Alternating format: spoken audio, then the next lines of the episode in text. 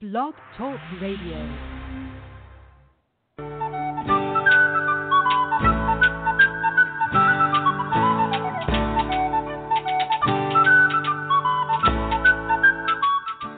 Welcome to the Spiritual Unity Radio Network, a station dedicated to the concept that all manifestations of the divine are equally valid.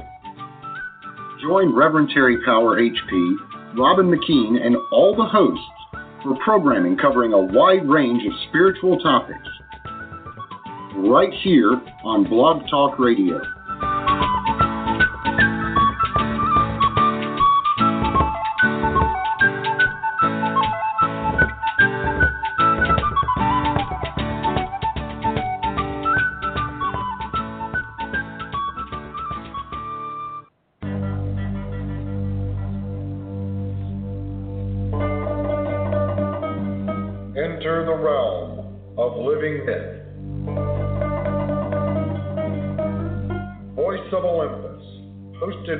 Hercules Invictus and Athena Victory, celebrates the mythic impulses of ancient Greece and Rome, and they invite you to celebrate with them.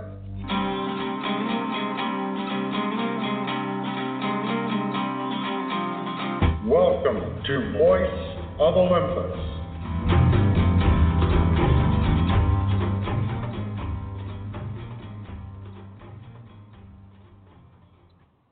Greetings and welcome to Voice of Olympus. I am Hercules Invictus and I will be your host tonight.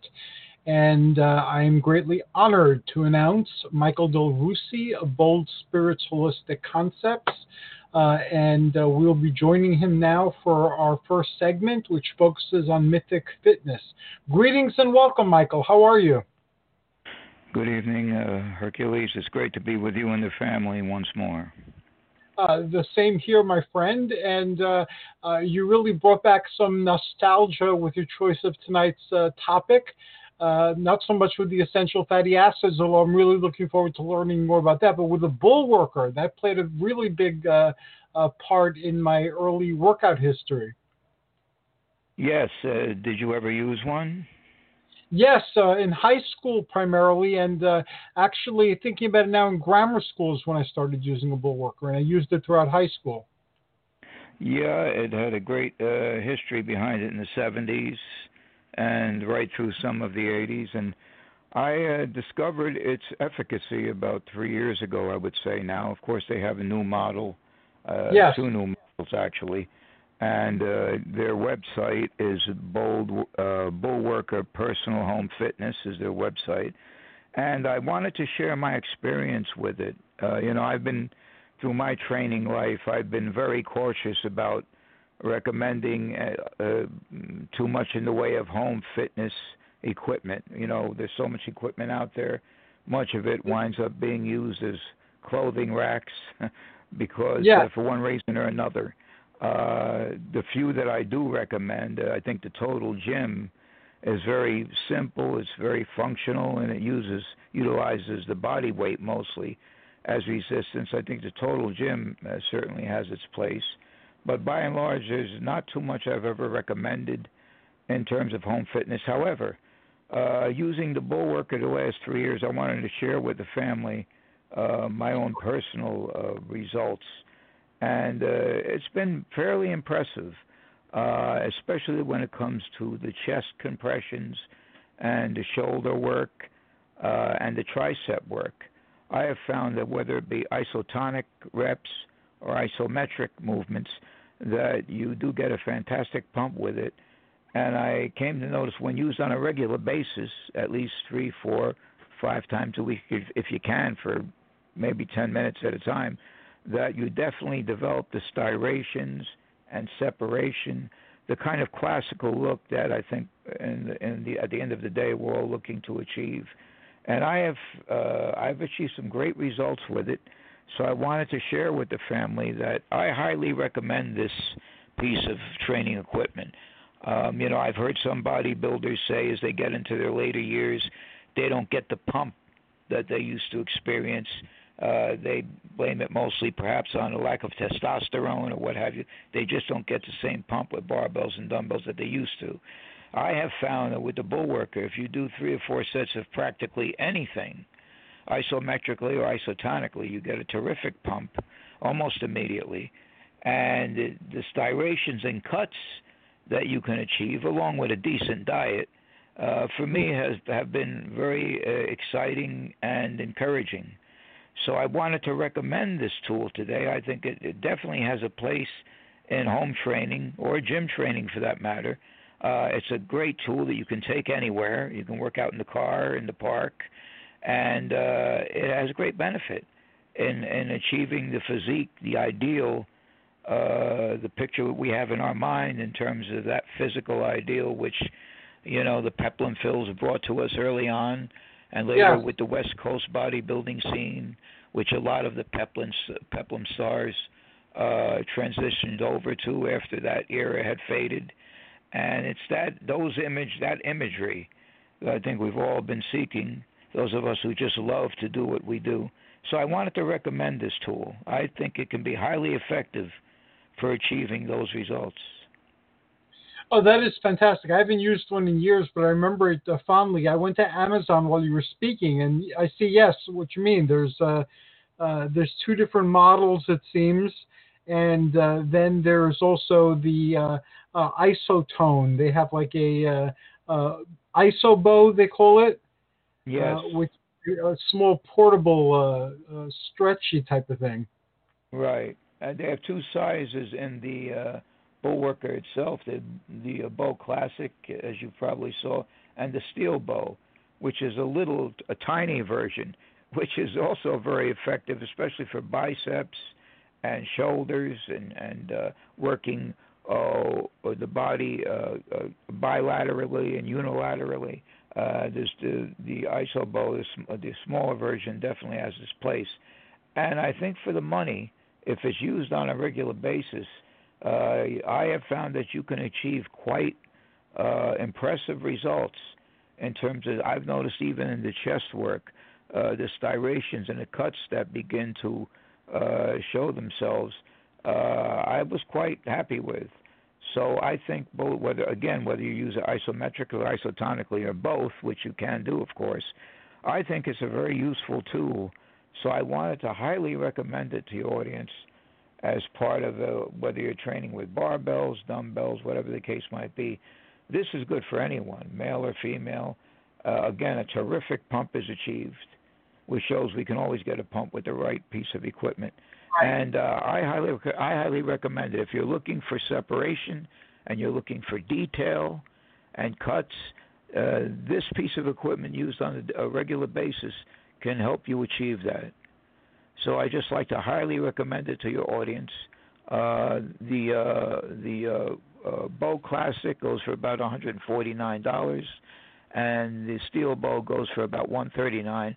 I would recommend buying these uh, items directly from the website because I had noticed that if you buy it from Amazon, you could be paying more uh, than if hmm. you buy it from directly from the website. So I highly suggest uh, anyone's interested to do that. But this is a great piece of equipment, and it has a, a, an interesting history behind it, and it's very useful. It's very useful. I'm very enthusiastic about it. So I just like to recommend that. Okay, I I remember fondly uh, the Bullworker. I remember it was uh, um, uh, a piece of equipment that you could, uh, like you said, get a really good pump, and uh, you could do everything. You could do your abs, even you could do your legs. Uh, so it was very uh, versatile. And of course, uh, back then in grammar school and um, high school, what mattered most was my chest and arms. So those got the lion's share of the work. But I remember it was right. difficult to do the other exercises as well, and it did produce uh, results. Then it disappeared for a while, and uh, the model that I had eventually broke, like all machinery does uh, in time. And right. Uh, yeah, so uh, now you're you've awoken feelings of nostalgia. So I definitely have to track one down. Well, exactly, and it comes with basically the latest version comes with three power springs, both versions and you can uh, you can work the resistance up. There's a spring that offers you uh, 60 pounds of resistance, which is quite impressive. It is, and, yes. uh, especially with test, chest compressions. Uh, the, the feeling you get, the exhilaration and the pump you get is really magnificent. And you can see, again, if you work with it on a regular basis, at least three times a week, along with your regular barbell, dumbbell training, whatever it, uh, whatever else it is uh, that you do, uh, you'll achieve the cuts. As an example, I noticed that when I did bench flies, uh, because I wanted to see some of those striations in the chest, I never really got to the a point where I was satisfied. It was a little bit in terms of definition, but not what I had expected. And to my surprise, when I began using the bulwark on a regular basis, I did indeed achieve those results when going to into a most muscular pose to to judge my own, uh, make an evaluation of my own progress. And yeah, I saw striations and cuts and separation that I hadn't seen previously. And that's why I think it's such a great tool if you're looking for that detail. Uh, you can go for high reps. Uh, you can change uh, the resistance in three separate ways. Uh, and of course, isometrically, it's great to challenge yourself. They usually recommend a seven second hold, but eventually, I think we all like to go beyond that, maybe 12 and 15 seconds. And it's a real challenge. So, uh, again, it's a tool I highly recommend. Uh, and the, the website, again, is the Bullworker Personal Home Fitness, is a website, and you can use it isometrically or isotonically, and I highly recommend it. That is awesome, and I definitely uh, will acquire one in the very near uh, future. I like uh, using uh, gadgets, and mm-hmm. I post my workout on the, the Facebook page um, because I said I would do that when I started getting more active with the Tenafly Mayor's Wellness campaign.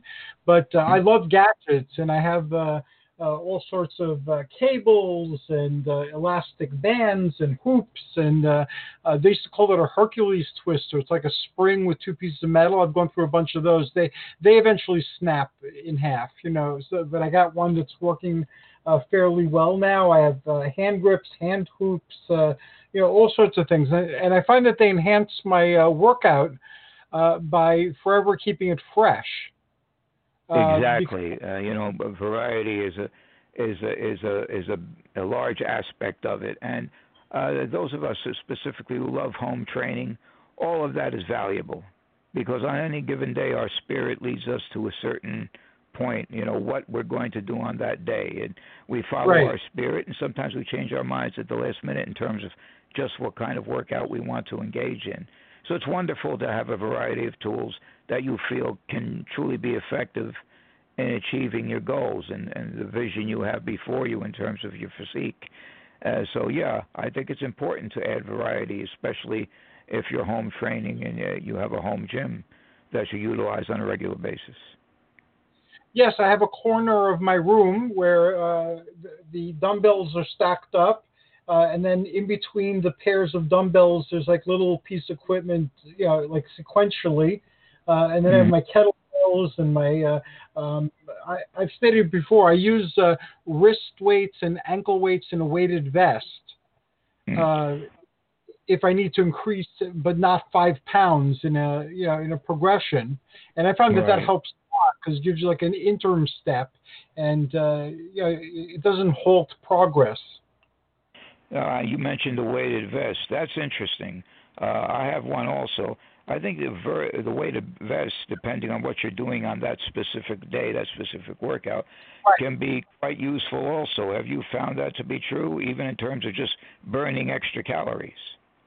I found that to be true, and and I uh, I have downstairs uh, a uh, small uh, uh, incline bench, so. Mm-hmm uh, I discovered by moving weights up and down stairs that that was a phenomenal leg workout. If I had all the uh, like I, I put on the wrist weights and the ankle weights and the weighted vest, and then I bring my kettlebells and my uh, dumbbells downstairs to use on the weighted bench. And once right. I get everything downstairs and then bring it back up, my legs are exhausted. I can barely walk. So that became that became a big chunk of my leg workout. And then when I'm rested a bit, I do you know calves and thighs and quads and you know more isolation type of movements and breathing squats. And, that had to be a terrific workout. yeah, yeah, it definitely is. It definitely is. Yeah. Well, you know, too, uh, for those of us uh, where our knees are a bit compromised, Yeah. I cannot barbell squats like I used to, but I found that the weighted vest, doing stairs, uh, you get a terrific workout if you're doing stairs with the weighted vest on. And the weighted vest isn't that heavy. It's I think uh, eight pounds the one I have, uh, but still cumulatively, uh, it, it, if you've gone up and down the stairs like a dozen times, your legs are hurting. Absolutely. You know, if there was one thing I've learned in my training life, again, it's light to medium weights. You know, we learn through experience and sometimes uh, bad experiences that uh, light to medium weights provide the best workout. Now, that's not to say if we want to uh, cross those Olympian boundaries, so to speak, and test ourselves. I'm not saying that three reps with our uh, our heaviest weight still isn't useful. I don't do that anymore.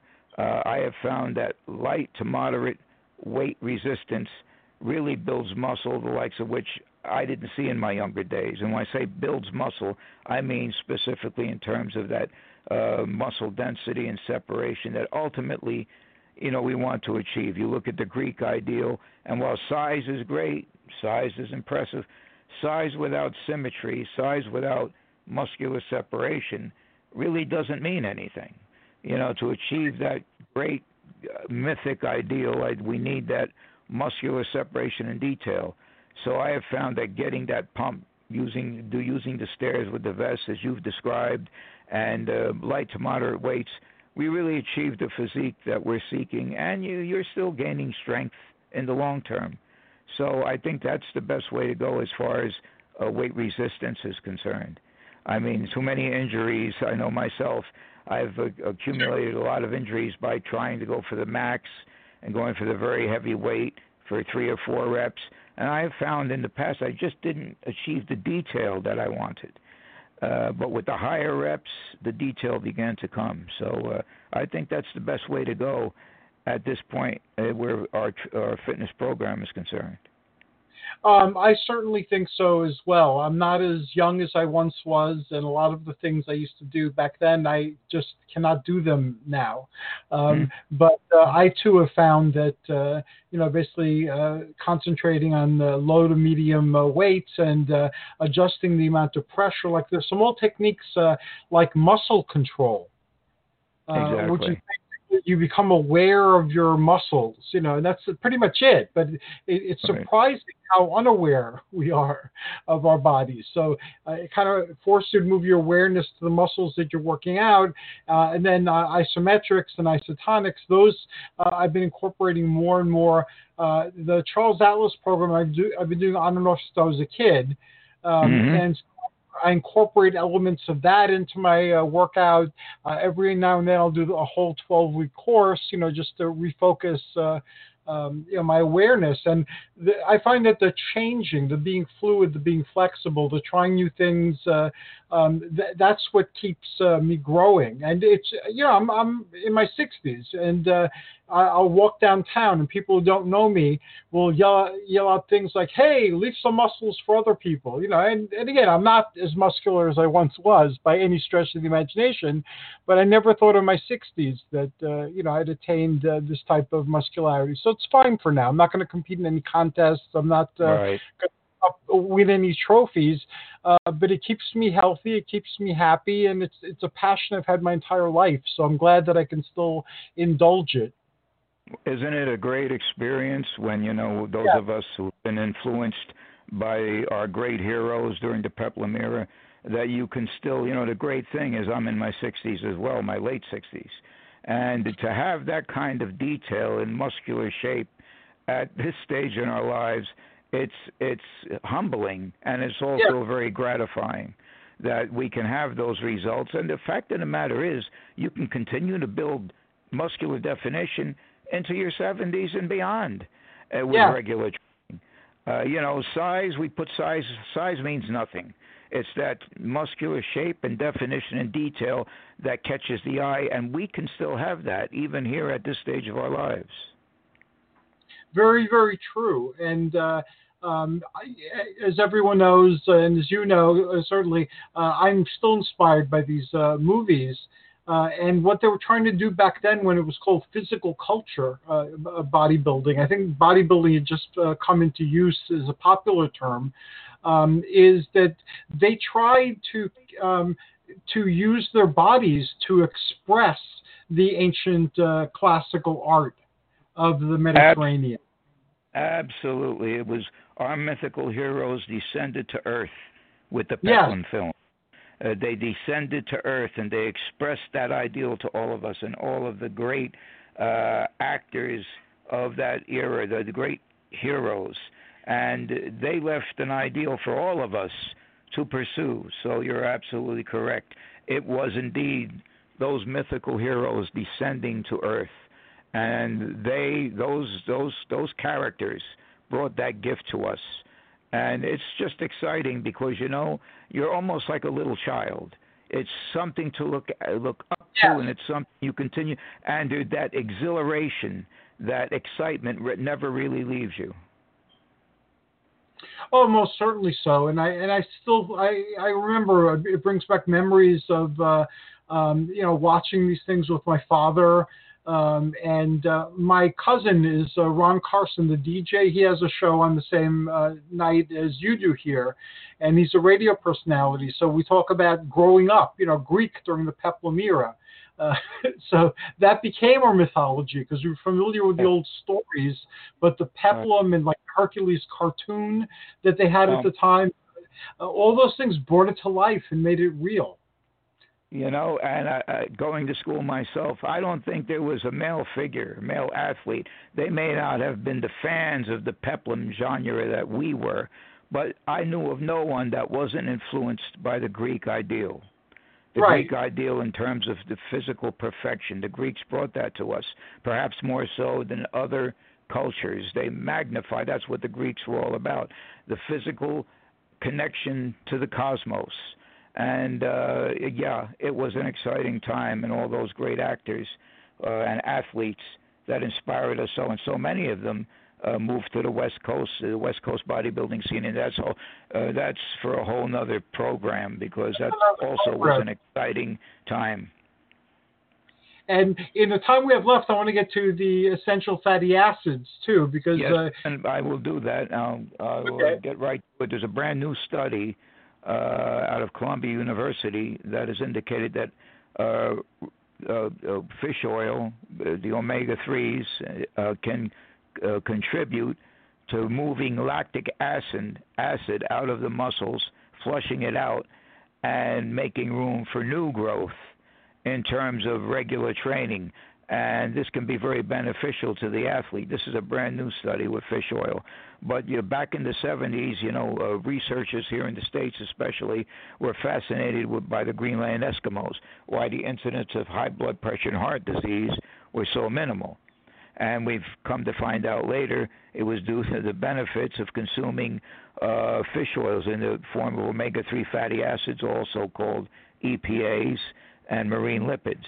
Uh, since then, there have been countless studies to show that they can uh, lower high blood pressure, contribute to fighting the pain and inflammation of arthritis, both osteoarthritis and rheumatoid arthritis, cardiovascular disease, and uh, systemic inflammation, which we know now contributes to most chronic diseases, and which yeah. we should try to keep under wraps as much as possible.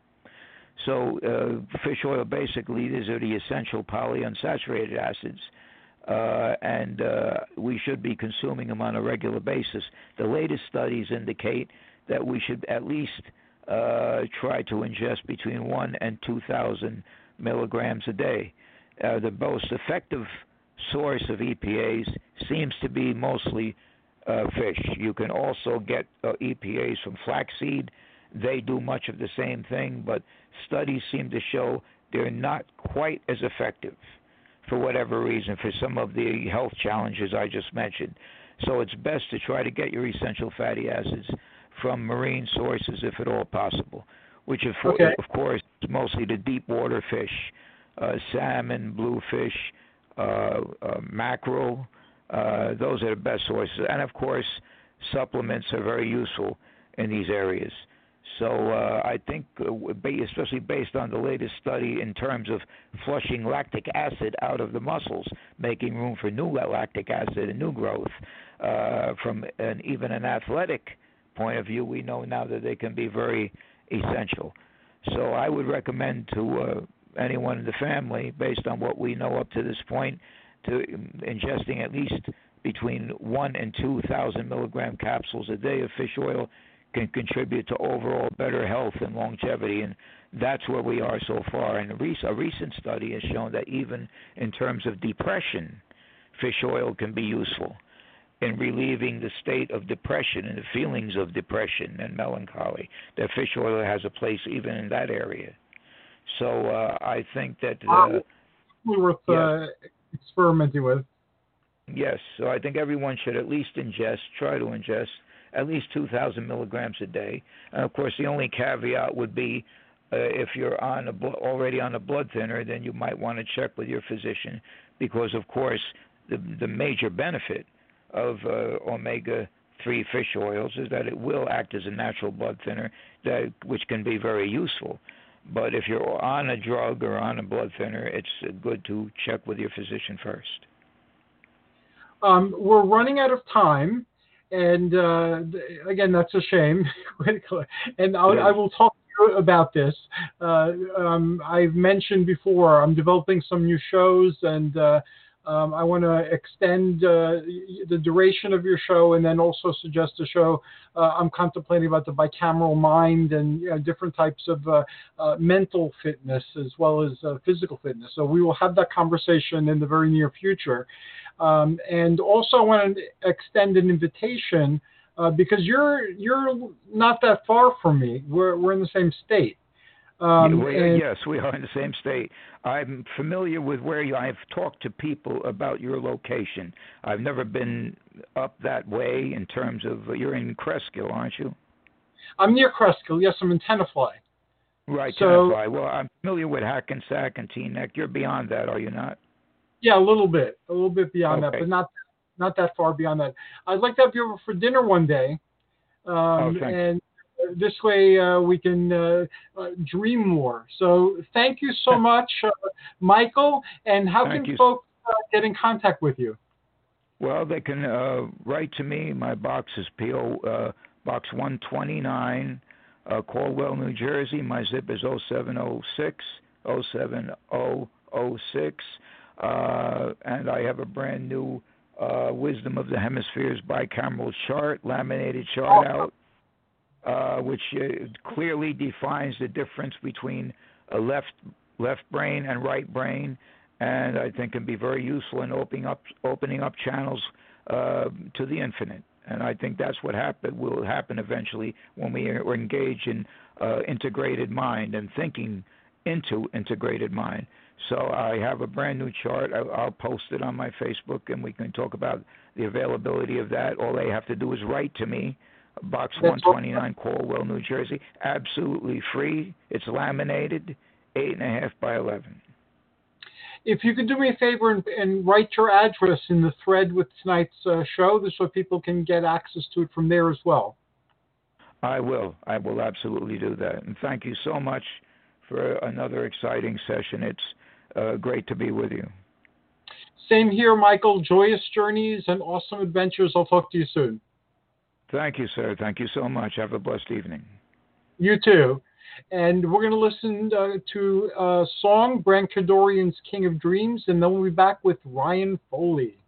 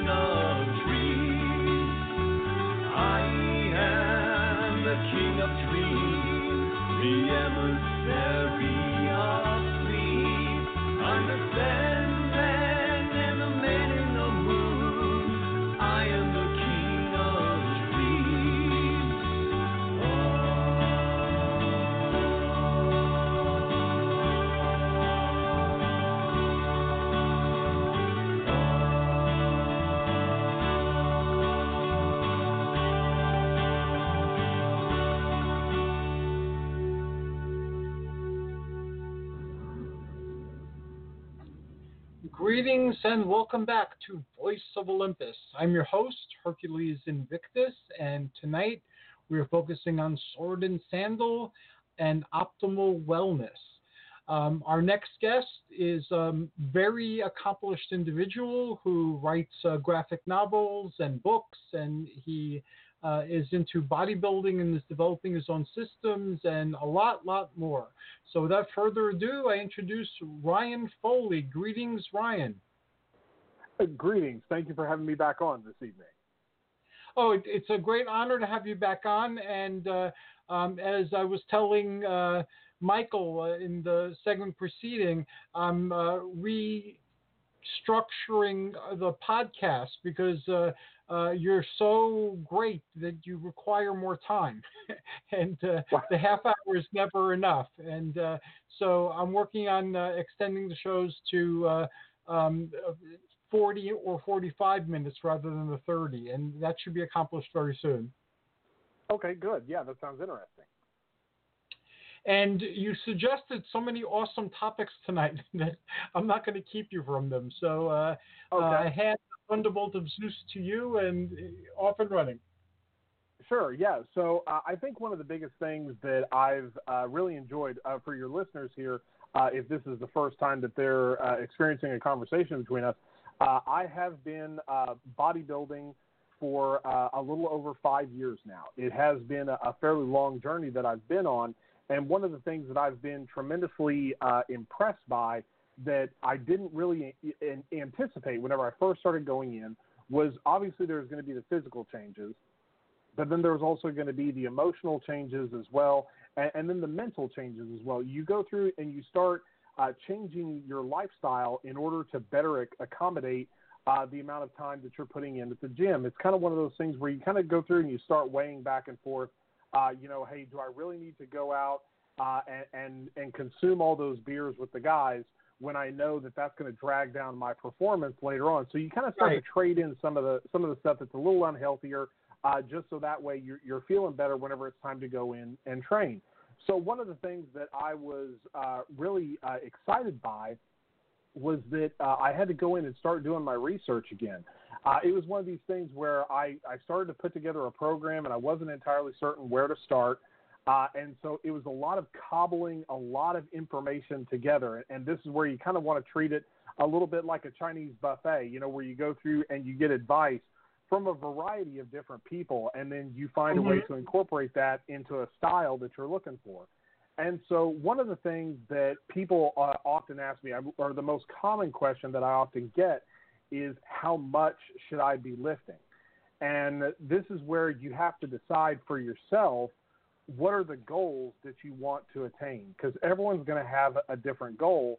And depending upon what your goal is, uh, dictates the strategies that you're going to take whenever it comes to whenever it comes to lifting. I think that's I think one of the biggest misconceptions, uh, and I, I noticed this with some of my coworkers because they were commenting about how oh well I don't think I'd be able to do what you do. You know I'd probably only be able to lift the bar, and so I, I think a lot of people think that all bodybuilders are naturally lifting just tremendously heavy amounts of weight. And I've found mm-hmm. that that's not really the case. It, it depends upon what you're looking for. So let's say you're a, a type of person and you decide that you want to get really big and really strong. And so this is more of a powerlifting aspect where your rep range is going to be very small. It's going to be, uh, you know, somewhere between three and maybe five reps at the most. Uh, and, and just a quick uh, disclaimer here. Whenever I'm talking about a number of reps, what we're actually looking for, uh, I consider it to be failure minus one. So you're going for as so you're trying to lift as much weight as you can for a certain predetermined amount of reps. Uh, and I don't want to jump too far ahead here, but so like whenever we're talking about uh, hypertrophy, and where your uh-huh. rep range is eight to twelve, uh, you can't just go through and lift any amount of weight 12 times and go, well, the guy on the internet said I just have to lift it 12 times. It's, it's actually it's a it's to failure minus one. So you're pushing your body to that limit. So when you're so if you go through and you decide, okay, I want to get I want to get really big uh, and I want to get really strong. This is where you're doing a, a powerlifting style where you're lifting where your rep counts are somewhere between three and five, but then you're also experiencing long down times in between sets because what you're attempting to do, much like what Michael was talking about in the previous session, that lactic acid, that's the fatigue. That's what keeps you from from getting that other set. And the harder that you work, the more lactic acid you're going to build up. So you're so you're taking long breaks in between these sets in order to let that lactic acid dump out of your system so that way you're as strong as possible for the next session, whenever for your next set of, of reps. So if you're wanting to get big and strong, that's where you're lifting very heavy, but for short intervals of time. Mm-hmm. Now, the kind of kind of a, a good general uh, hypertrophy is is kind of the best of both worlds. It's where you want to get big, but you also want to get strong, but you're also looking to to develop that lean muscle. And this is where your rep ranges are somewhere between eight and twelve. And so whenever you're doing that, it's it's a combination of both endurance and then it's also a combination of, of fairly heavy weight. But for me personally, one of the things, and I this is probably the majority of, of our audience, because I mean, let's face it, we're, we're all looking to get a little leaner, and so Uh-huh, uh, yes. and which is what that's what I'm doing as well. So I, I know that struggle all too well. Uh, so what I have, uh, what I've elevated to is an extremely high rep count. And so whenever I first got into really high reps, uh, I was sitting here and I was okay. So if if your power lifting is somewhere between three and five, and your hypertrophy is somewhere around eight to twelve, well then we'll just kick it up and maybe we'll go to uh, you know maybe like fifteen, maybe twenty reps, you know twenty five at the absolute most. Uh, but then again, because we're in this unprecedented era of just information, it is everywhere, Yes. and it's such the internet is such a fantastic tool that a lot of people didn't have access to. Uh, you know, uh, bodybuilding and, and weightlifting, it was almost kind of like this secret sport back in the 70s where those who knew, you know, uh, they were all in part of this, this culture, this club. Uh, but now it's been exposed to everywhere. And there's not a single doctor on the planet that will disagree. Uh, you know, they're going to tell you that the best thing you can do for all sports, general wellness, everything is a nice uh, amount of resistance training. Now, uh, I'm I'm doing which resistance training is is the fanciful word for lifting weights. Uh, so now th- they recommend maybe you only need to lift weights about you know two times a week, but and they're advocating you know something along the lines of, of 30 minutes a day uh, of of rigorous cardiovascular activity. Uh, I lift I lift five days a week, but uh, just because of my schedule and because that's the type of training that I enjoy. So again, uh, going and looking at research, I started looking at professional wrestlers because the professional wrestlers they do have a, a, a bodybuilding physique that is often desi- designed for aesthetics. They're looking for they have a certain look, uh, you know, that uh, that I'm attempting to achieve. And so when the professional wrestlers were talking about rep ranges of 50, I was I was floored by how many reps uh, that is, and especially once you get in and you start experiencing it, it's it's a whole other animal, and you have to really check your ego at the door because you know you don't look very impressive when you're sitting there struggling with uh, a five pound pair of dumbbells. But that's Right. because no one's paying no one's paying attention to how many times you're lifting it. They just look over and they see that you've got the five pound dumbbells. Uh, but by going through and doing this massive extended amount of, of reps, what you're doing is, is you're working harder for a longer amount of time. Now, is this uh, straight reps, uh, 50 straight reps, or uh, sets of uh, the total uh, 50 reps? I've actually been uh, working with that, and I'm not entirely certain which is the absolute best way to go because, uh, and this is where I've done sets where it's just 50 straight. Uh, I Okay. have been implementing the, the five system that we've talked about, where it's uh, I'm doing five reps at a time, and, and then switching over and, and doing the five sets, and so doing that for a total of 50 reps without ever putting the dumbbells down. But I think this is where uh, it's it's okay to do both, or at least at the very least, go through and say, hey, for these eight weeks, I'm going to do 50 straight reps, and then for and then for the eight weeks after that, uh, I'm going to do a five system uh, where you're lifting weights, you know, for for sets of five, uh, multiple sets of five in in a single circuit. And so by doing that, you're shocking your muscles, and so that way they're not getting used to what you're uh, to what you're trying to do because they are advocating uh, of going through and training, uh, switching up your training, uh, roughly you know about every 12 weeks. So it's it's not a bad thing to to do that.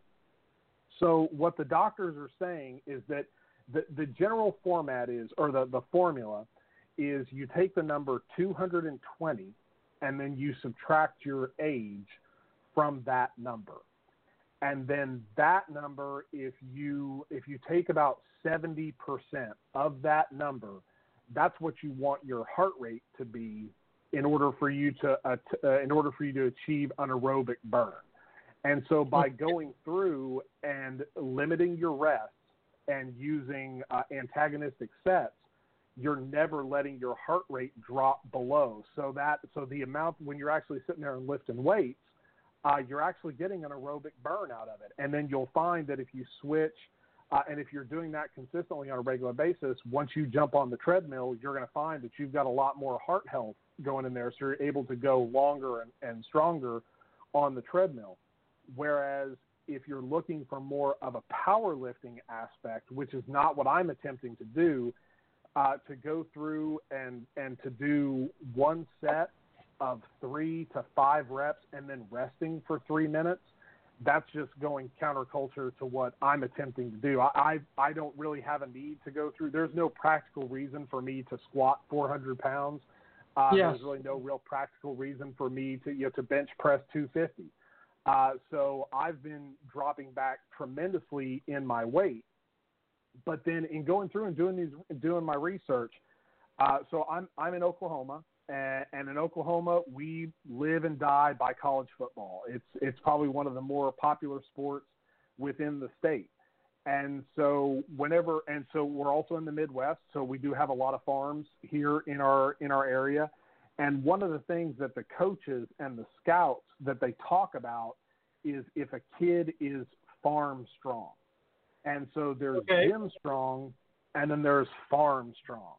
And those farm strong boys, they get to where they're so they get to where they get to not because they go out and they lift one bale of hay that's a 100 pounds and set it on the truck. It's because they're taking those 10 pound bales of hay and they're lifting them 50 times over and over and over again. And that repetitive movement, I I want to believe I'd have to go through and I'd have to really I'd, I'd have to talk to a professional because I want to know what those numbers how they stack up with as far as like the sports science. But I contend that by actually by lifting a lesser amount of weight for a longer amount of time, I'm actually lifting more gross tonnage than the guy who's doing the powerlifting. Because I mean, if he's bench pressing, uh, you know, 300 pounds, but he's only doing it once, and I'm bench pressing 100 pounds, but I'm doing it 10 times, I've actually lifted more weight per cap. I don't know if per capita is the right word, but uh, but you know, but so uh, if we were to stack it up on sheer volume, I'm lifting more than he is.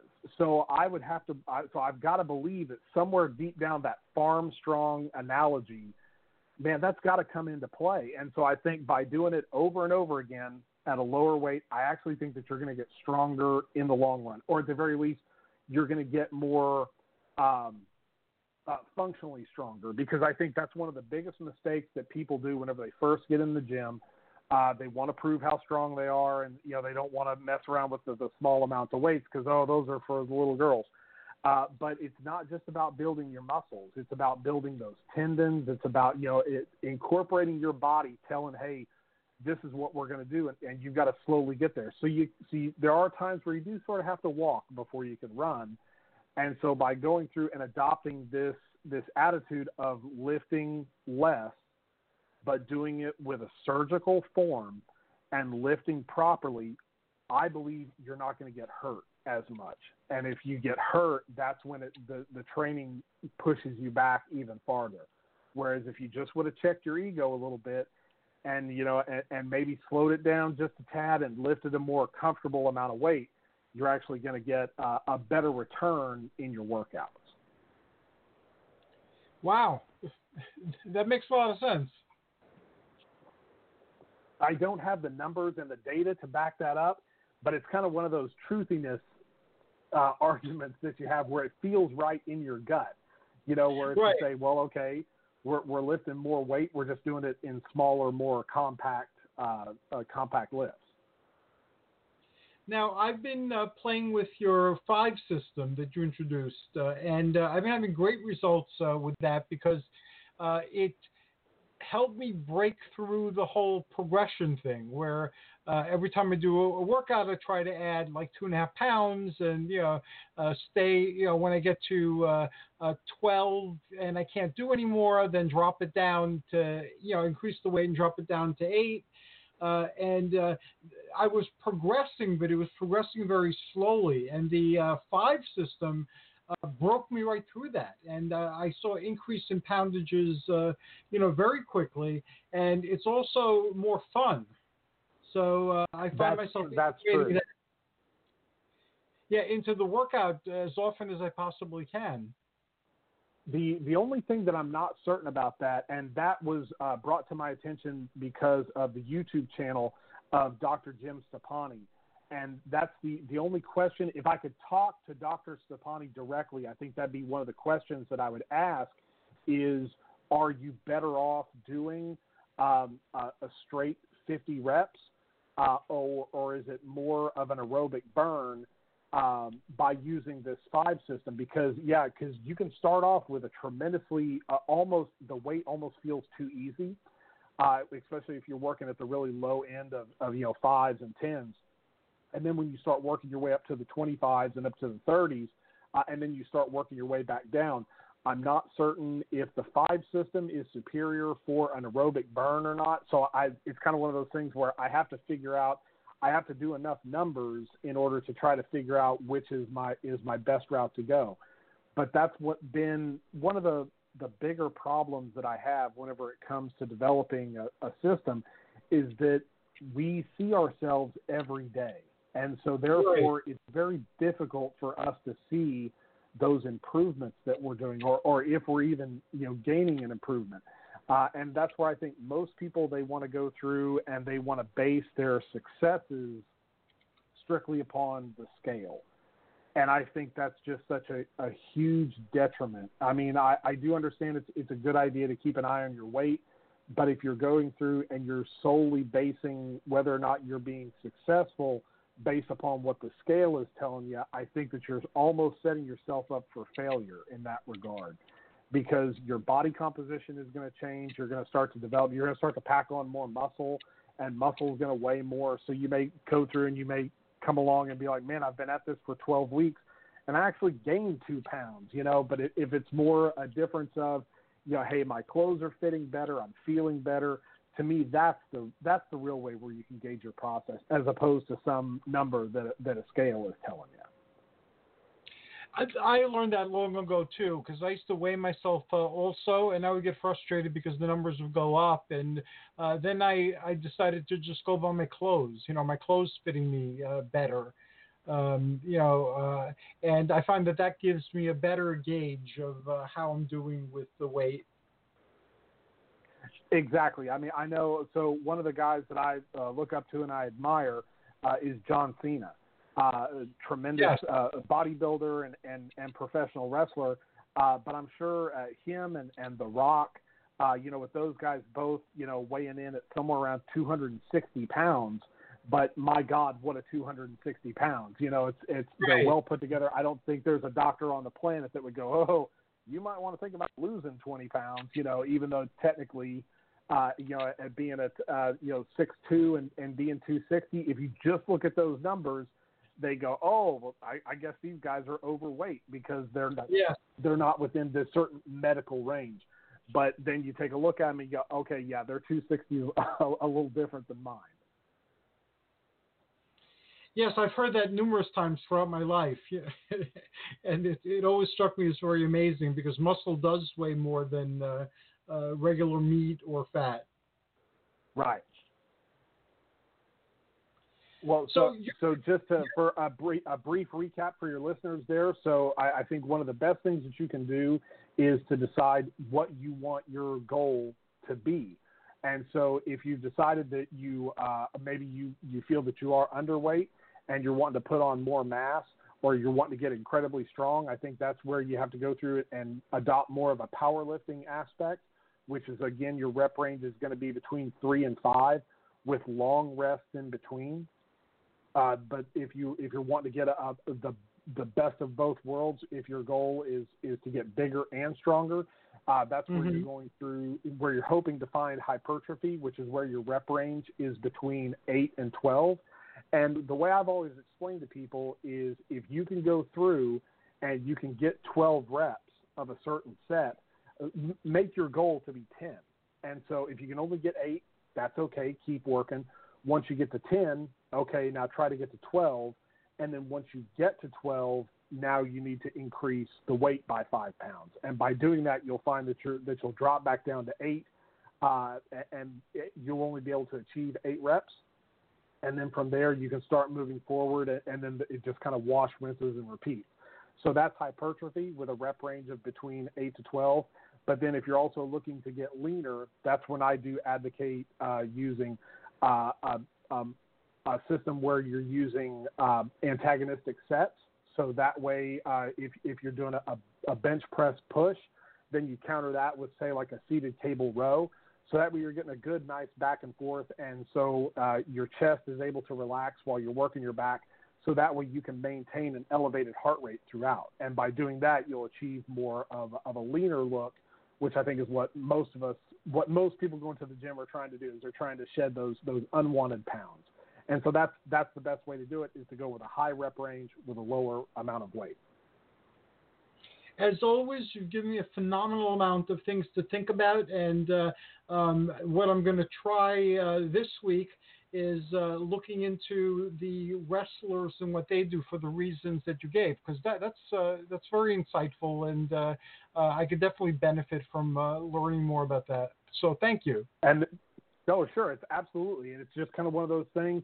Uh, again, treat it like a Chinese buffet. You know, take a look at what other people are doing, and I advocate this for all your listeners. You know, find something that you enjoy, because that's really that's really the most important thing. Yes, it is. If you come along and, and you absolutely hate something, I do understand. Hey, we all hate leg day. Uh, it's it's longer and stronger. It drains the tank faster. No one enjoys it, but it is something that you have to do. But at the same time, find something that you enjoy because if you enjoy it, you're going to keep going back to it, or you're going to find ways to improve it and and way to finesse that style.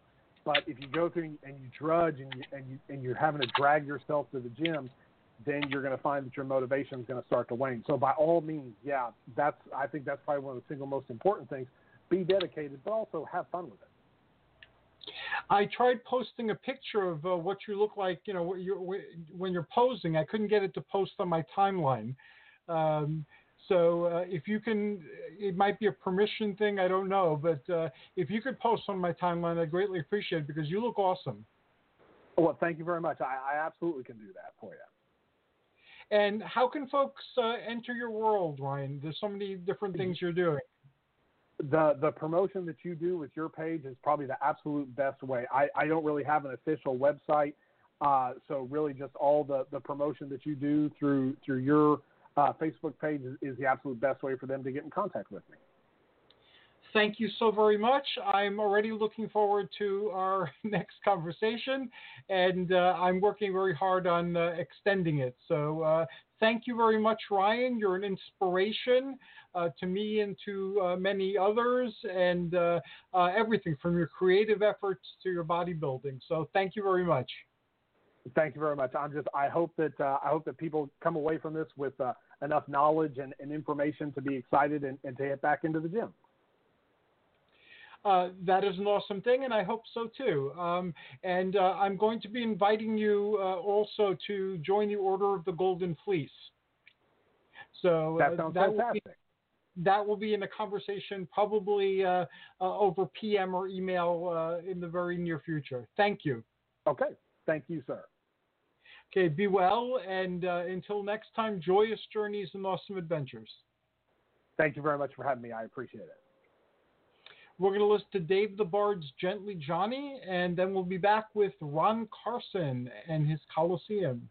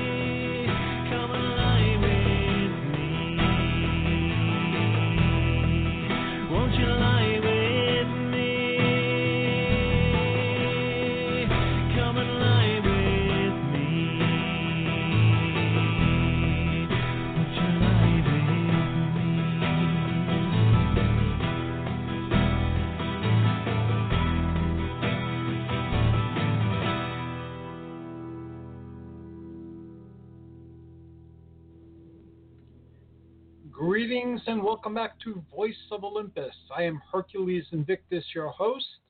And for our next segment, I welcome back Ron Carson, who will take us into his Coliseum. And uh, tonight he'll be focusing on the robe. Greetings and welcome, cousin. How are you? Yasu Hercules, what's going on? Um, I'm overwhelmed by the amount of awesome information that I, have been getting on tonight's uh, show. I had Michael Del Uh-huh. and Ryan Foley, and we're talking about uh, bodybuilding, and uh, uh, now I have a lot of things I want to try out. Well, I'm sure you'll experiment as of tomorrow morning. I certainly will. How, how have you been doing? I've been busy. Um, I um, still at the uh, radio station because it's like I don't have cell service where I live in my new uh, apartment, so I have to stay here to do the interview, and I'm all I'm set to go. Okay, awesome. So uh, you seem to be focusing on biblical epics. Um, so uh, I I know that your heart is in them. So uh, I'm very much looking forward to what you have to share with us about the robe. Well, it's a film that had a lot of firsts to it. Remember, we're talking about 1953, and Uh-huh. the theme for this picture is a military tribune in Rome who commanded the unit responsible for Jesus Christ's crucifixion. And when being that it was a first in the wide, released in the widescreen process called CinemaScope. So back Okay. then, we're talking about you know, 1953, where they were trying out a lot of uh, new ways to show movies in the cinemas, and it looks like this widescreen uh, idea caught on because a lot of other movies followed in the robe's footsteps. I didn't know that. I didn't know that the robe ushered in the widescreen era. That's amazing. hmm And this was the responsibility of director Henry Koster. And did you know that there was a sequel the year later entitled Demetrius and the Gladiators? I'm sure you've heard of that picture. Yes, I've heard of that. I think I have it somewhere. Oh, okay. I wouldn't be surprised if it's in your collection over here.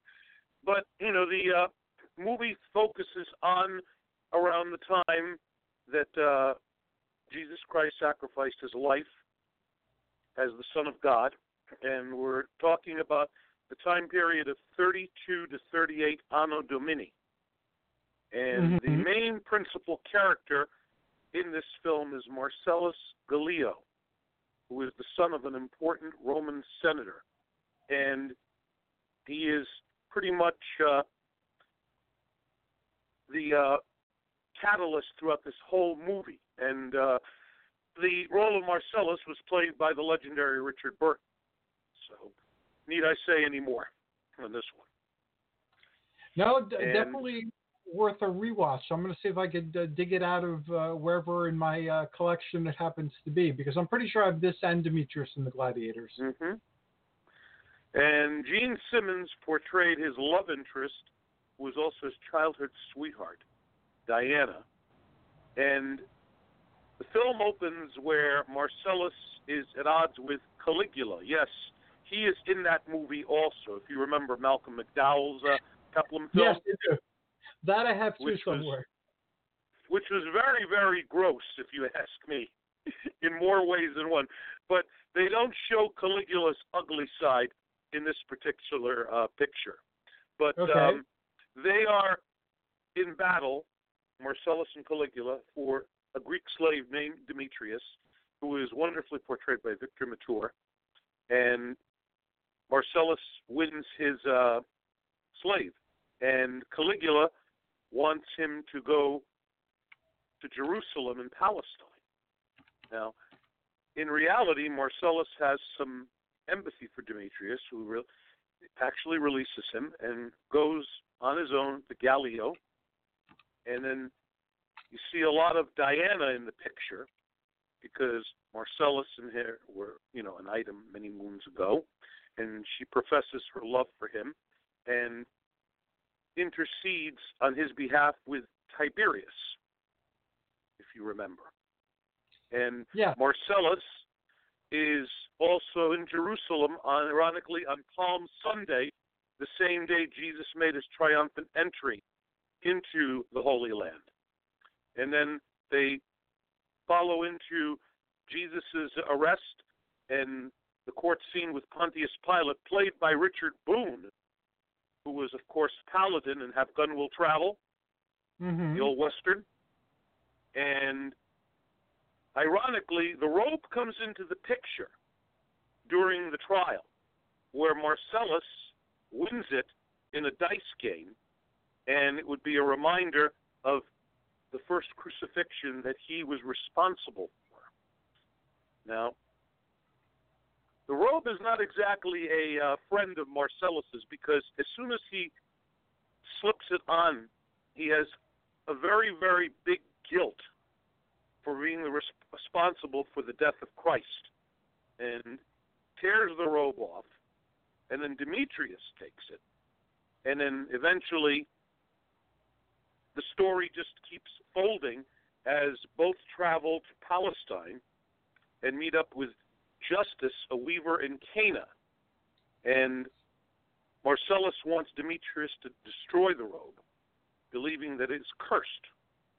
And because of this, Marcellus actually has a lot of guilt because of the fact that he was responsible for the uh, death of an innocent man on the cross. So eventually, Demetrius gave the rule back to Marcellus, and then in return, he became a Christian. And Okay. that was not a good thing. That was not a good thing in those days. As now they meet up with a gentleman by the name of Peter, who was played by Michael Rennie in the movie. If you remember The Day the Earth Stood Still, the science Yes. fiction movie, he was the Mhm. uh, principal actor in that role. And of course, he portrayed the Sandman in one of the Batman episodes too, back in the 60s That the very not know. distinctive, the very distinctive British accent that Michael Rennie had, very much, uh, you know, permeated this uh, particular uh, picture also. So, but um, it seems like Caligula gets back into the picture again. Afterwards, um, Peter points out to Marcellus that Jesus forgave him from the cross prior to his death, and as a result, his uh, conversion to Christianity branded him a traitor in Caligula's eyes. Demetrius was already captured and is being tortured, and Marcellus and Diana reunite and they rescue Demetrius.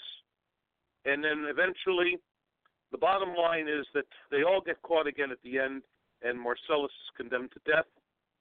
And then uh, Diana accepts her role as a Christian also and seeks to join the love of her life and denounced Caligula as an insane, tyrannical monster. And the tail end of the movie is that Diana, before she was condemned, gives the robe to Marcipor. And that was the pretty much the end of that film. And as you in said, it more ways than continues. Demetrius of the in the Gladiator. Yes, and then the- it, and then it became a sequel afterwards a year later with Demetrius and the Gladiators. Now, if you ever notice the uh, poster of the film, okay, it says 20th Century Fox's The Robe in Technicolor, the first motion picture in CinemaScope, the modern miracle you see without glasses.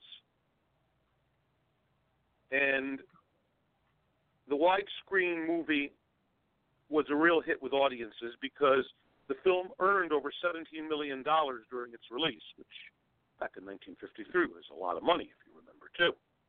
yes. And if you purchase the movie in DVD or Blu ray, you're actually going to be able to get the original widescreen format. So you said you have that in your collection, Cuz? Uh, I believe that I still do. I'm going to check. Uh, I've been separating my uh, classical uh, uh, Greco-Roman from the uh, biblical uh, epics because you've introduced that into the show. Uh, I haven't watched in years, but uh, I have a whole stack of them. I'll need to look through them after the show Well, be on the I have. lookout. Be on the lookout because of the fact that you might have a copy of the widescreen edition. Now, here are a couple of other well-known actors that were in this movie but were uncredited. Included Michael Ansara, who was Judas.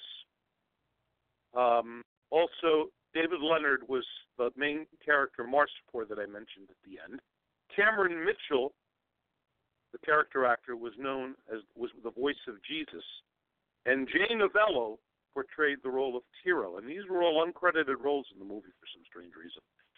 And Okay. the role did do very well in the Academy Awards because it did win Best Picture for 1953 in the Golden Globes.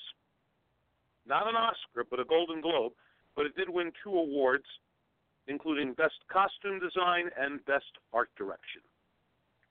So, you know, this was ahead of its time, for sure. And it was a movie that was a trailblazer. I'm sorry? It certainly was. It sounds like it from uh, what the It was information. trailblazer because it opened the door to a lot of other directors experimenting with the widescreen format. Now, here's another uh, interesting tidbit. When it came to TV, okay, Mhm. it was on ABC. It ran on Easter weekend because that's normally the time when they run all these biblical peplum movies. And if you remember, the Ten Commandments is always a staple on that network every Easter. And ironically, it only had one commercial break, Okay. which was something that was not granted, you know, in regular primetime television. Not even The Wizard of Oz got one commercial break. It was constantly interrupted, if you remember when we were watching that on TV many moons ago. Yes, I remember that. But of course, now I have the DVD and the video, so I don't have to worry about commercial breaks if I ever want to pop that classic film in there too. Even though it's not of a peplum genre, it's still one of the best uh, pictures that ever came out on the silver screen. And you owe it to yourself if they ever, you know, bring it to a theater near you to catch it, you know, in a movie house where you get the full experience, just like a lot of people did back in 1939, and that's what makes it a very much magical uh, effort over here. But uh, yeah, I figured The Robe would be a good uh, movie to discuss because it did open up doors. It did feature Richard Burton in a very, very, uh, you know, detailed role. This was way before he did Cleopatra with Elizabeth Taylor. We're talking about a decade before then. And it definitely was a movie ahead of its time. And it really was one of those films that commands your attention from start to finish. And like I said, the biblical epics still fall into the peplum genre, and it kind of like interests me more because of the fact that we still, you know, rely on these types of background films to, uh, dis, you know, to focus on religion as well. So that's basically the reason why I wanted to spotlight this movie today. Okay, uh, incredibly awesome. Uh, I uh, look at the other movies for much the same reason. My spirituality is mythic, and I've always resonated more with Olympus uh, than I have Yes. with uh, uh, Christianity. Uh, so, uh, but yes, you're absolutely right. And uh, uh, I was talking with one of our guests earlier, Michael Del Russi, about how Uh-huh. for us growing up, uh, this was our mythology. This was our religious instruction. You know, all of these films, they they took what we were learning in parochial school and they brought it to life uh, on the television That's or correct. movie screen. Now, um, you have also suggested a new uh, Peplum group on Facebook uh, that you find a lot of uh, merit in. Mhm. D- Passione per il Peplum. I don't know if I'm pronouncing that right, but tell You me are about that. it 110% correct, uh, Hercules. Okay, and awesome. this is a group that you, myself, Stephen Smith, and Nick Whale are a part of. And the admin is Francesco Pegolio. And he's Uh-huh. based out in Carrara, Italy. And it's just like the Peplum Paradise page, where it features an assortment of magical moments from the sword and sandal era, terrific pictures from worldwide uh, members sharing their love for this genre of cinema. And the only difference is that you have to hit the translation button because most of Right. the posts are in Italian or other foreign languages. Uh, But I would but say I it's, was looking at it before. Yes, it uh, it has a lot of really awesome pictures and a lot of uh, very useful Mhm. information. Absolutely. I mean, like I said, it's a carbon copy of what Nick and Steve do with Peplum Paradise, and that's why I became a member of this group. I know you did too. Nick and Yeah. Steve, I get told you, are also a part of this, uh, you know, terrific mix of people. And even though it's a European version, it's still captures the magic uh, and the aura of these types of movies that we've grown to love throughout the years and still do to this day. Oh, most So- certainly so. So Now, if you love you- the genre, just like we do, this Uh-huh. is worth your while to be a part of this exciting and action-packed page on Facebook. I do recommend it with a capital R, and yes, it is drama-free also. And that is very important. There's enough drama Very in, the, important. in the world. I don't like being I don't like being in groups that contain drama, and like I said, I'm an admin on uh, Gilligan's Island and Batman group on Facebook, and if I see any sort of drama or any sort of insult or any sort of inappropriate comments, they immediately get removed. And if something really gets my goat, the uh, person is blocked from the group. And I've done that numerous times, and I will not hesitate because, you know, I want these group pages to be happy, to be united with people who have memories of the shows in question, to not provide any insults, to not provide any, uh, you know, inappropriate and rude remarks, filthy remarks. You know what I mean? I mean, yes. You get so many of these trolls on Facebook, and you know you don't realize once other admins add them, and then you find out from what they're posting, you know that they're causing trouble, and it's what I don't want. And I'm glad that the Peplum groups that are in that are I'm in have none of these so-called trolls in them. We're all getting together and we're having a good time reminiscing about these fantastic moments in cinema, past and even present. So uh, definitely, I would recommend joining Passion Peril Peplum with a capital with a capital R. Recommended for sure. Very awesome. And we're approaching the end of our half hour. I shared with our other guests that I'm reformatting the the shows. So by the Okay. Uh, uh, the 30 minute shows are going to be 40 minutes long. So I'll keep you posted on that uh, because Yes, always please do. Um, out of time. So uh, uh, I'm playing with the schedule, and uh, uh, we'll be able to focus on uh, more information on each show, and uh, uh, we won't always be in a rush. So uh, I will. When I see you on Wednesday, I will talk to you about that. That sounds like a plan, cuz I'm, I'm looking forward to quarterbacking with you on that. So uh, I'm glad I was able to make another appearance uh, to reopen the Coliseum and to uh, reintroduce another classic biblical epic that some people probably have not seen or have forgotten about in all these decades. And definitely the uh, Peplum group is uh, a must if you're a fan of the genre like we are. Before we wrap up, how can folks Yes. uh, listen to you on the radio um, Okay. and uh, continue your adventures? And how can they find out more about you? All right. Well, you know, I'm on WSBS radio in Great Barrington, Massachusetts. I work the midday shift there from 10 a.m. until 3 p.m. every Monday through Friday, plus Saturday mornings. They can easily access the stream on WSBS.com.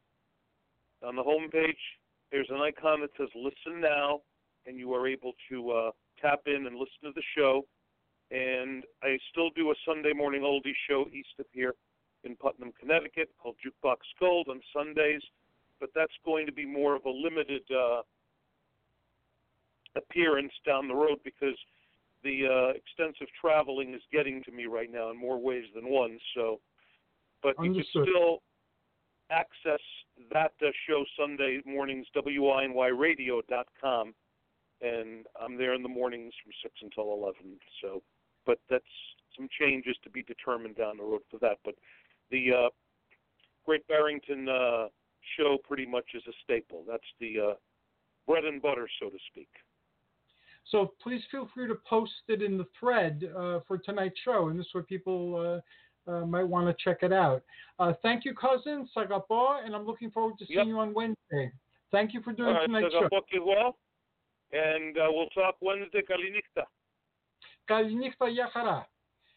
We're going to listen to Dave the Bard's Merlin Am I, and then we'll be back with Daniel Timothy Espy and Zack McAtee from Mythic Gaming.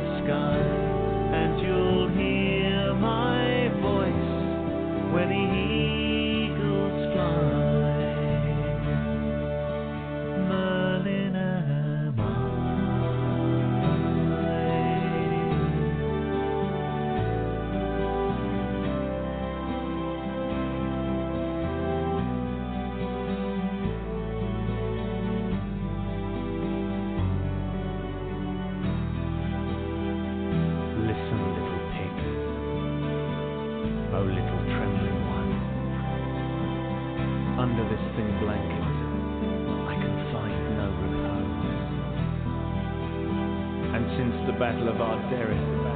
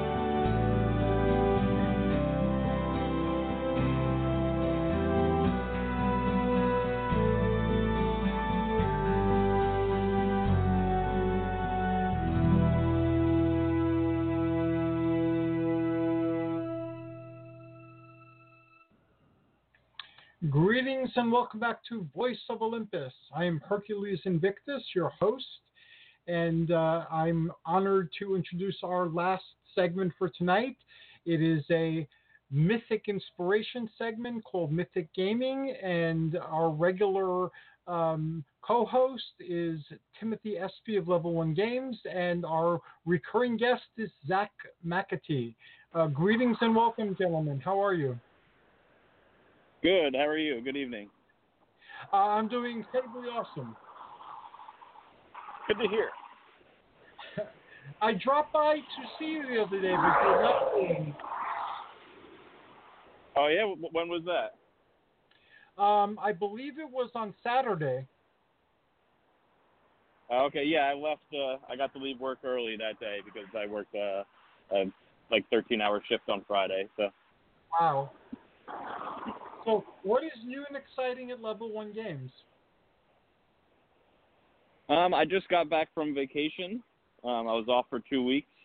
So uh, yeah, so it was nice. I went to Norway, so it was uh, it was, it was a good trip. Um, but uh, yeah, everything is moving along very well. Um, finally got over the uh, the craziness with the new pre-releases for the new Magic set and Pokemon.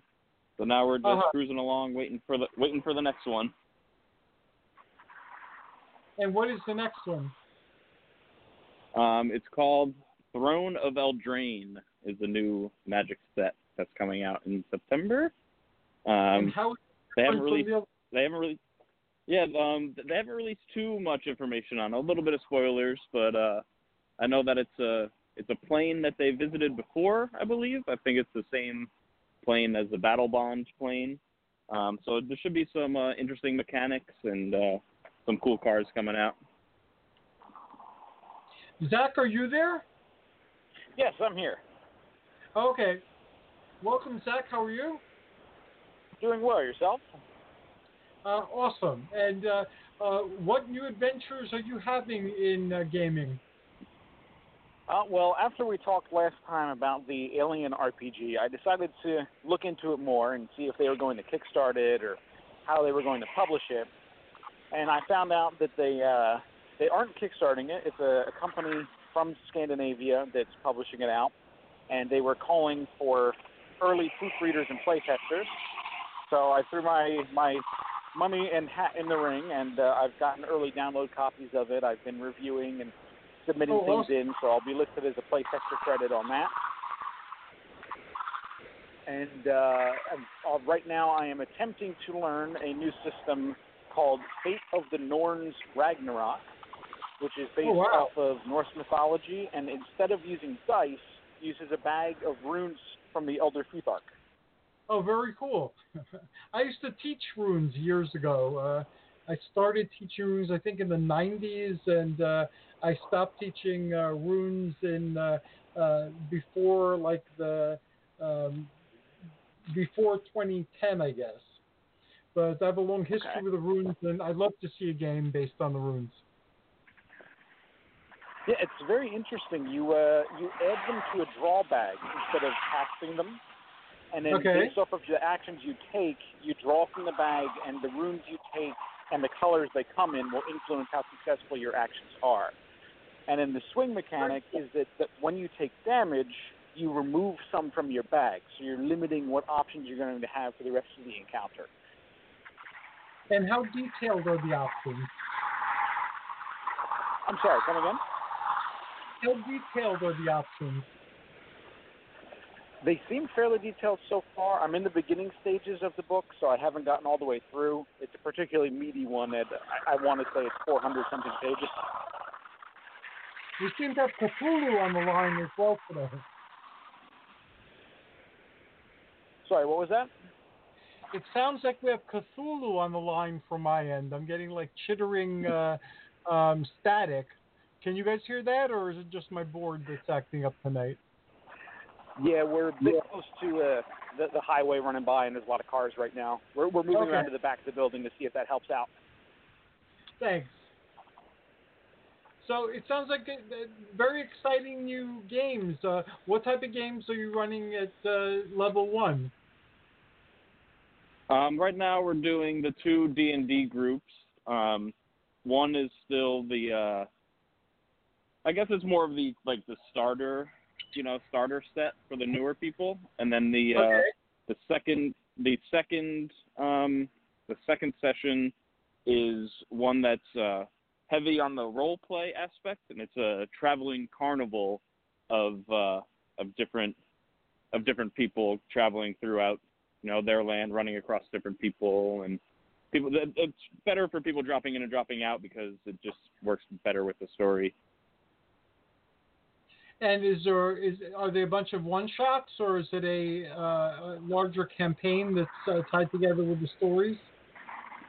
Yep, it's a both of them are ongoing campaigns. Uh, next week there'll be a one shot. I'm not sure what uh, our DM is doing, but the uh, the main two are the uh, are still ongoing stories. Um, I recently uh, started uh, picking up because I have a PlayStation 4 now, as you know, um, and I recently started uh, gathering together games. So I've uh, focused on uh, um, Mass Effect. And, Ooh, uh, okay. I have the uh, PlayStation 3 Mass Effects, and now I have the PlayStation 4 uh, Mass Effect uh, Andromeda. And I picked up some of the graphic novels and uh, um, you know strategy guides and so forth. So I'm contemplating uh, immersing myself uh, in that. Do you have any feedback on Mass Effect? Um, I know that one of my uh, close friends is incredibly into Mass Effect. Um, I only have played Mass Effect two, I believe it was two, um, but the, the the amount of work that BioWare puts into those games is is staggering, and the and the lore behind it and the whole backstory. So the the uh, the graph or the novels would be would be interesting to see where they go with that. Yeah, they, they seem to really have taken time to flesh out uh, the universe and to make it uh, connect. Uh, I couldn't figure out how to use the controller with the PlayStation 4 game, the Andromeda. So I figured I'd play with the PlayStation 3 for a while till I, you know, feel comfortable with uh, uh, those controls, and then I'll uh, reattempt the PlayStation 4 game. right. And you had recommended Fallout, so that's the next one I'm going to look into. Um, can you um, re- refresh me on Fallout again? Fallout also has novels Yeah. and graphic novels, I believe, uh, too. Yeah, yeah. th- th- Their um, their lore gets pretty deep as well. Really, really, really deep. Um, but uh, my, my favorite Fallout was uh, was Fallout Three, which is uh, a hot, bus- hot button issue between a lot of the big fans of the original Fallout's. But uh, but it's a post-apocalyptic um, nuclear nuclear disaster type of thing where it was uh, 2077. Um, uh, one, I think it was the U.S. launched a nuke, and then everybody else kind of retaliated against each other, and it Okay. kind of wiped everybody out, except for uh, select people that got to go into vaults that are, you know, underground or in mountains. And uh, Fallout 3 takes place in 2277, so 200 years after. Um, and it's, uh, you know, about finding your uh, your son or your father. Um, Fallout 3 is about finding your son, and uh, right? Is your father? I think well, you found your father in three. I get three and four mixed up. Um, but it's you know exploring the wasteland as they call it. Fallout Three takes place around Washington D.C. area, and uh, Fallout New Vegas takes place you know more out west, which is Fallout Three and a half. But it's a it's an amazing post-apocalyptic story, you know, and and just the I like that game for being able to just walk around and experience the sights and I don't know the destruction of it all. It's a it's a really really I don't know I, I have a lot of fun with that game. Um, and uh, I saw that uh, there are like collection uh, um, discs where they have several of them in one place, so that you know that'll make uh, gathering them a bit easier. Yeah, yeah. Fallout One and Two are are way different styles. They're uh, they're isometric, um, kind of like the old school, like uh, like uh, what's that game we were just talking about? Um, no, uh, wow, I'm drawing a blank. Diablo. Uh, Diablo. Thank you. Oh, okay. I love Um, Diablo. So Fallout One and Two, yeah, Fallout One and Two is more of that style looking. Um, it's not a dungeon crawler, but that that looking style. Where Fallout Three is mainly a first person shooter, if you will, first person, which you can go into third person, but um, yeah, the the different company kind of took over the helm for Fallout Three. And there was one that seemed to be like uh, prehistoric times. Uh, do they also time travel? That would be Far Cry. That's Far Cry Primal is the name of it. Oh, okay. So that's a different. That's another game. first person shooter as well. Yeah. I got the confused. Sorry about that. Yep. Yeah, th- th- that's a first-person shooter as well. But you know, Primal, you know, you're using bows and arrows and spears and stuff. Uh, incredibly awesome. Um, I uh, there was there was a new Diablo that came out recently. Um, I don't know if they called it, but it, it seemed very different. So I read the back of the box, and uh, it seems that there were more expansions to Diablo 3. Uh, so they included like an ultimate uh, type of edition.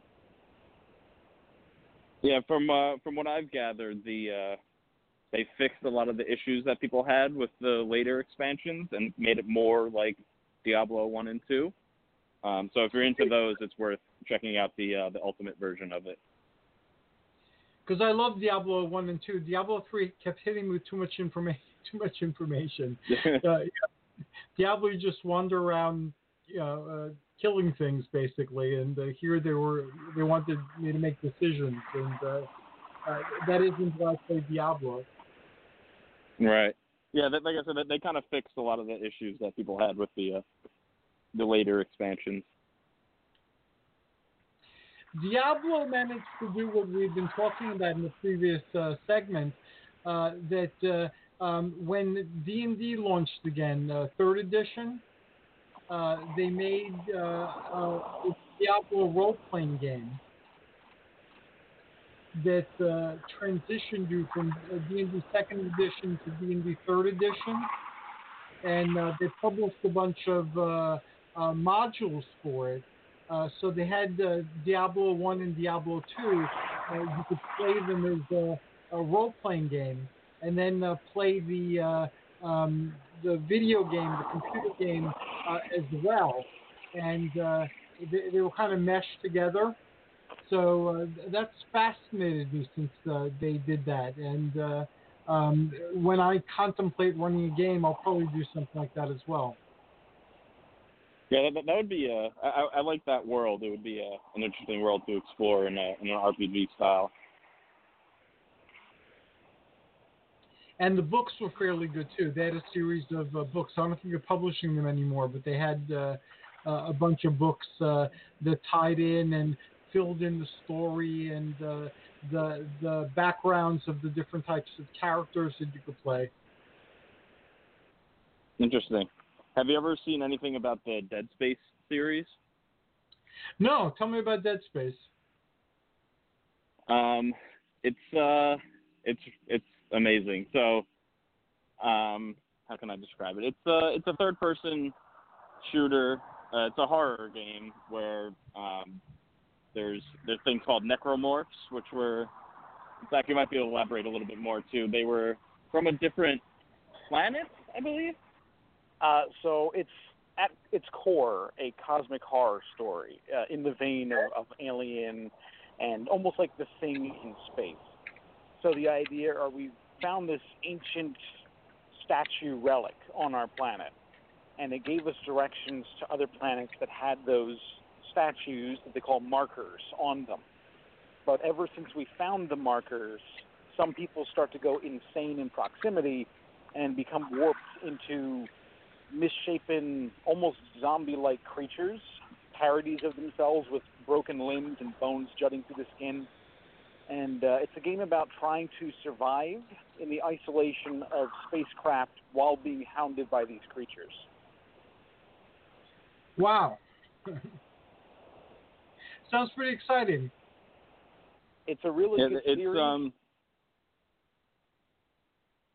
They also have uh, books published out, novels in the indie lore, like we were talking about with the last few, that are pretty good, and a very cool one-off comic series that's done in a very interesting abstract painting style. Um, Mhm. If nothing else, I would suggest looking up the art book for the game because the designs for the enemies, the ships, and the armor are all amazing. Um, okay, I, I will definitely have to do that um, and uh, check that out uh, as well.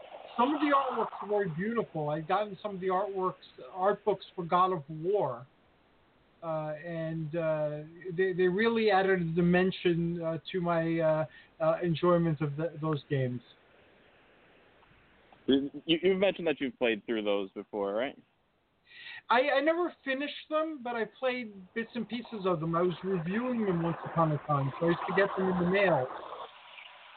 So I would uh, experiment with it, you know, enough to get a sense of the game and the story, and then, uh, you know, I would review it. I really uh, didn't, and since the time, I really haven't had time to actually uh, finish a game. I think the last uh, game I finished uh, till the end was Diablo 2 with the expansion, and that's been a while. Right. since To, I to, to, to piggyback off of that, to go back to Dead Space. So the, how I describe Dead Space is like Uh-huh. for me to be able to to beat a game should say a lot to the person that is interested because I really don't have time as well. Um, Uh-huh. And and for me to to beat an entire series of games, Oh wow. you know, it says it says a lot for the series. And for Dead Space, I've beaten them. There's the three main ones. I've beaten them multiple times each. So to give you an idea of how much I like that series and how good that series is, it says it says a lot when I explain it to the people that are interested in it. Yeah, I think the first game I finished till the end uh, was uh, Venture. Uh, back in the days of uh, ColecoVision and Atari and Intellivision.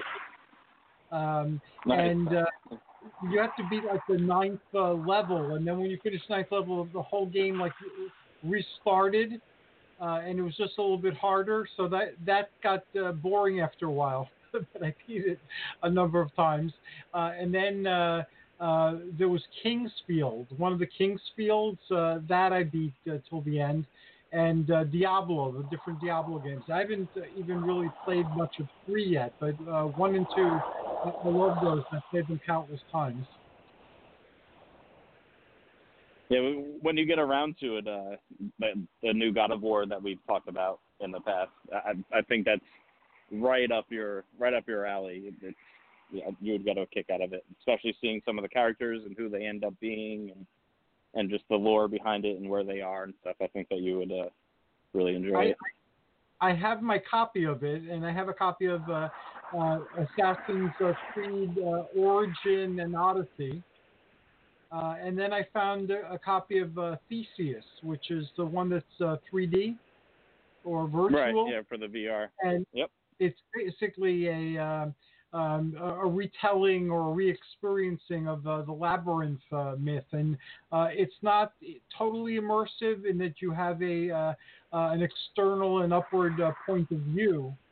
But again, I might actually finish that one because the reviews said that it was very short, and that was one of the complaints against it. So that's perfect for me.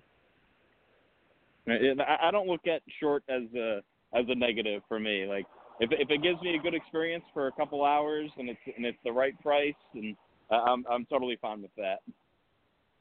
Have you played the new Gauntlet for the PlayStation 4? I haven't actually. I didn't even know that they made one until you mentioned it. However, however long ago. So I, I should I should try to seek out a copy. One hasn't come into the store actually, so uh, I should try to seek out a copy and see what it's like. I don't know if it's available even in hard copy. I think it was something you could download, uh, if I remember Ah, correctly. okay. I'll look up again uh, today because if it exists a hard copy, I definitely want to play that for nostalgia reasons or if, if nothing else. Uh, I enjoyed the PlayStation 3 version, or the PlayStation 2 version actually, a great deal. yeah, Um, Dark Legacy. like they- yes, it seems like they returned to their roots uh, in the arcade game for the PlayStation 4 one. Because it Oh. looked, uh, it's much more realistic than the uh, older ones were, but it seems to play uh, the same way. It's kind of like relentless uh, uh, monster attacks. And, uh, Uh, in uh, in Zack's aunt and uncle's basement, I believe they have a copy of Gauntlet Two on arcade. I think. It's either one Oh, or two. I can't remember which one. yeah, I'm still. It's I a think it's a, it's a Genesis, uh, a f- fully working ar- arcade mach- arcade cabinet of it, and me and Zach played a, a few levels of it, but it's incredibly difficult. so yes. it, even on even on free play mode, it's uh it, it's it's tough. Yeah, it, it's one of the ones I always come back to though because I just it's so simple and clean and it's just fun. Yeah. I, I love it. Uh, but my my aunt um, Diane has a, a functioning arcade in her basement because she repairs pinball machines and arcade machines, and then her and my uncle Nick also produce board games and have their own company that they've been kickstarting Yes, games out of. that. When, uh, if you'd like to uh, review their games on the show, that'd that'd be awesome. Sure. Th- th- They just had a new one that just came out, um, superhero style style game that uh, that that we're probably going to play hopefully within the next week or so. So n- Is it a definitely by the next time that that we're on. Awesome! I can't wait to hear about that. Uh, is it a board game or a role playing game? Uh, they do board games primarily, but occasionally do some more card-based games. Uh, Okay. This game in particular is a board-centric game. The idea is you guys were a really discount league of superheroes, and you just lost all your funding. So you have Okay. no jobs, no money, but there's a diner across the street that has one opening for a waiter. So now all Okay. the superheroes are each trying out to win that last waiter position using their powers to try and cheat and get the most business for the diner. Okay. And do you use your superpowers in uh, uh, cooking and cleaning and uh, uh, doing all the types of things that uh, diners uh, require? It primarily focuses on getting the food to the customers and getting tips from them because they uh, they play as the waiters, but they do interact with the dining staff and they give you little extra abilities.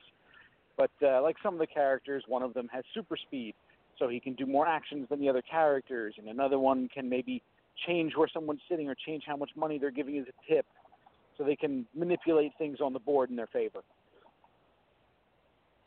It sounds uh, very different and uh, very interesting.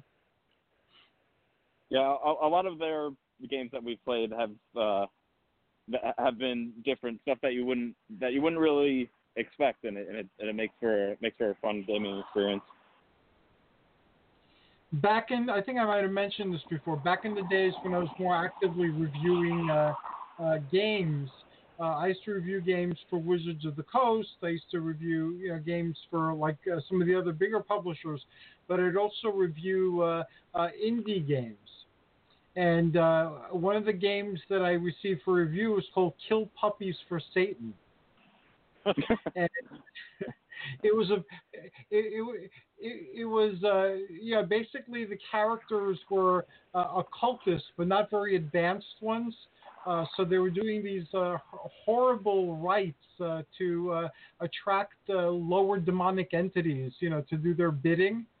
Uh, and um, yeah, basically we play tested it and uh, reviewed it, but it wasn't something uh, I wanted to continue playing. But just for the, it was so original and and uh, you know just so funny the way they put it together that uh, um, I remember enjoying or reviewing it.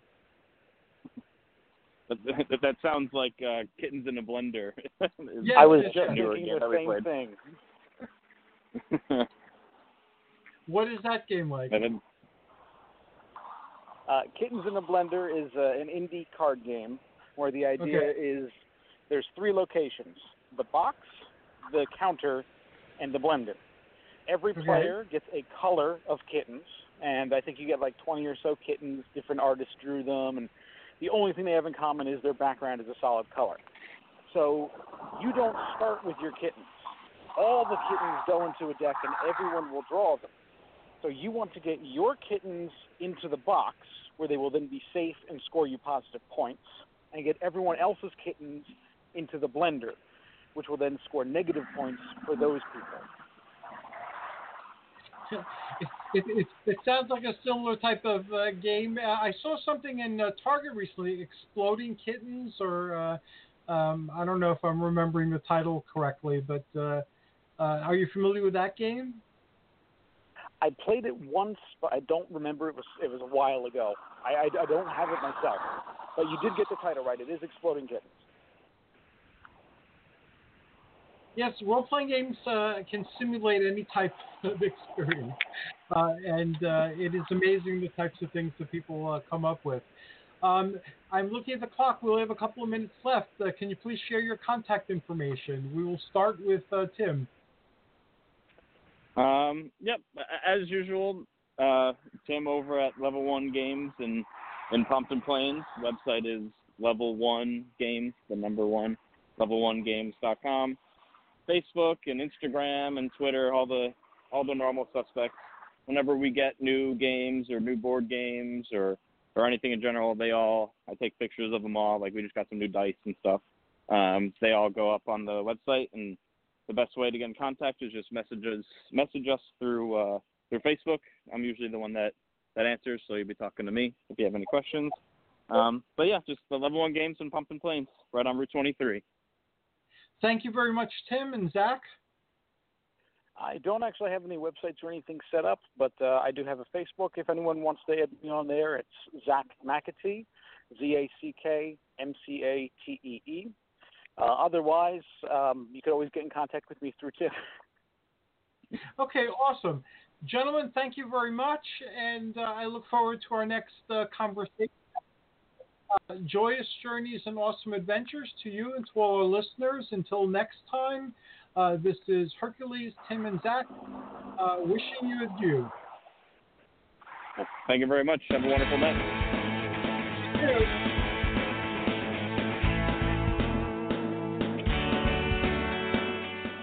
for listening to the Spiritual Unity Radio Network. Join us seven nights a week for exciting programming covering a variety of expressions of faith. And remember, all manifestations of the divine are equally valid.